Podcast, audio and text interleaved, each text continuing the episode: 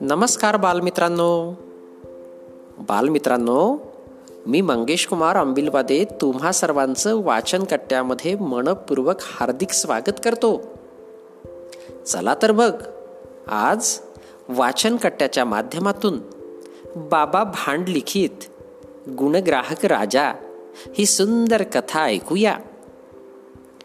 तिशी ओलांडलेले सयाजीराव गायकवाड फेरफटक्यास निघाले. बरोबर मानकरी नारायणराव घाटगे होते. एवढ्यात मुलांचा हसण्या खिदळण्याचा आवाज ऐकू आला. महाराजांनी घोडा थांबवला. आवाजाच्या दिशेने पाहिलं. तिथे एक वडाचं झाड होतं. एक पोरगा माकडासारखा उड्या मारत खोडावर चढला. दुसरा पोरगा त्याचा पाठलाग करत होता. पहिल्यानं पारंबी पकडली. माकडासारखा झोका घेतला. घोड्यावर बसल्यासारखा फांदीवर बसला. दोघा पोरांचा सुरपारंबीचा खेळ सुरू झाला. सयाजीराव महाराज देहभान विसरून खेळ बघू लागले. मनानं त्यांच्या बालपणातील मौजे कवळाने गावी आले. तेथील मारुती मंदिराजवळील वडाच्या झाडावर चढले. पोरांसोबत सुरपारंबी खेळू लागले. थोड्या वेळानं महाराज भानावर आले. स्वतःशी हसले. निघताना मान कर्यास म्हणाले पोरं चपळ आहेत. कोणाची पोरं आहेत ही? विद्याधिकाऱ्यांना सांगून त्यांना राजवाड्यात बोलवा. सयाजीराव गायकवाड राजवाड्यात परतले. पण वडाच्या झाडावर माकडासारखी चढणारी आणि उतरणारी पोरं त्यांना नजरेसमोर दिसत होती. घडलेला प्रसंग त्यांनी महाराणी साहेबांना सांगितला.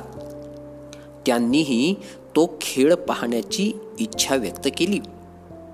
सयाजीरावांनी विद्याधिकारी श्री काटवालांना बोलावलं.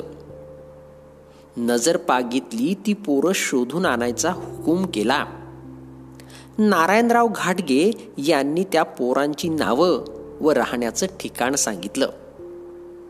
विद्याधिकाऱ्यांचा शिपाई त्या भागात पोहोचला. त्यानं पोरांचा शोध घेतला. गजानन आणि काळूला साहेबांकडे घेऊन आला. झाडावर चढण्याचा तुमचा खेळ बघून महाराज खुश झाले. हा खेळ महाराणी साहेबांनाही पाहायचा आहे. उद्या तिसऱ्या प्रहरी तुम्ही दोघे राजवाड्यात या विद्याधिकारी म्हणाले. गजानन हा यशवंतराव माणिकचा तर काळू रहीम चाबुक स्वाराचा मुलगा होता. महाराजांनी पोरांना राजवाड्यात बोलावलं.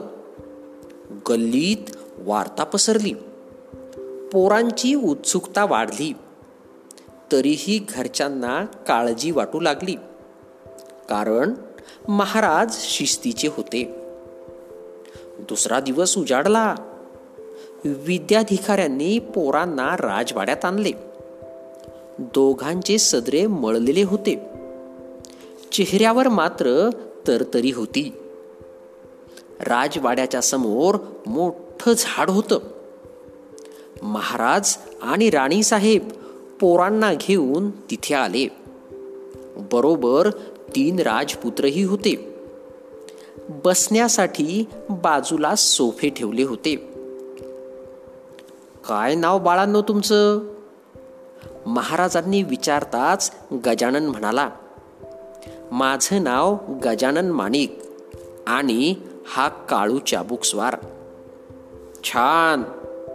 आम्ही परवा तुमचा सुरपारंबीचा खेळ पाहिला. आज राणी साहेबांना तो दाखवा. गजानननं काळूला खून केली. मानकऱ्यांनी सूर तयार ठेवला होता. दीड हात लांब व करंगळीच्या जाडीची ती काठी होती. काळूनं सूर हाती घेतला. एक पाय थोडा उचलून पायाखालून सूर दूर फेकला. गजानन तो सूर आणायला धावला. तोपर्यंत काळू सर सर झाडावर चढला. काळू आणि गजाननची झाडावर चढण्या उतरण्याची कसरत सुरू झाली. शेवटी गजानननं काळूला पकडलं. आता गजानननं सूर फेकला. आणि तो सरकन झाडावर चढला. काळू सूर आणून त्याच्यामागे वर चढला. गजानन फांदीच्या टोकावर जाऊन लटकला. काळू जवळ येताच त्यानं जमिनीवर उडी मारली. पुन्हा तो खोडावर चढला. गजाननला बाद करणं काळूला जमेना. दोन्ही पोरं धावपळीनं घामाघूम झाली. महाराजांनी खेळ थांबवला. दोघांना जवळ बोलावलं. खुशीत त्यांची पाठ थोपटत ते म्हणाले छान खेळलात. खेळात हार जीत महत्वाची नाही.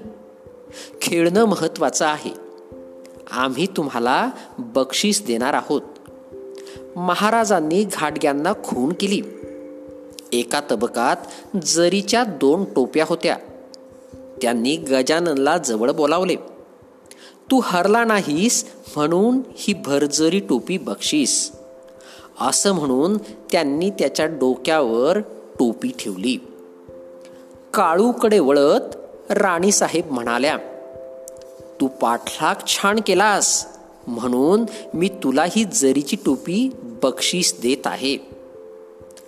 तुमचा खेळ पाहताना आम्हाला आनंद झाला. एवढंच नाही तर आम्ही खेळत आहोत असा अनुभव घेत गेलो. महाराज म्हणाले त्यांनी पोरांना बसवलं मिठाई खाऊ घातली. पोरं घोडा गाडीतून घरी परतली. त्यांच्या खेळाची आणि टोपीची गोष्ट मोहल्लाभर पसरली. गजाननच्या शाळेत वार्षिक बक्षीस समारंभ होता. महाराजच बक्षीस समारंभासाठी आले होते. एक पोरगा पुन्हा पुन्हा वेगवेगळी बक्षिस घेण्यासाठी येऊ लागला. अभ्यासात चित्रकलेत एवढंच काय? हस्ताक्षर स्पर्धेतही तोच होता.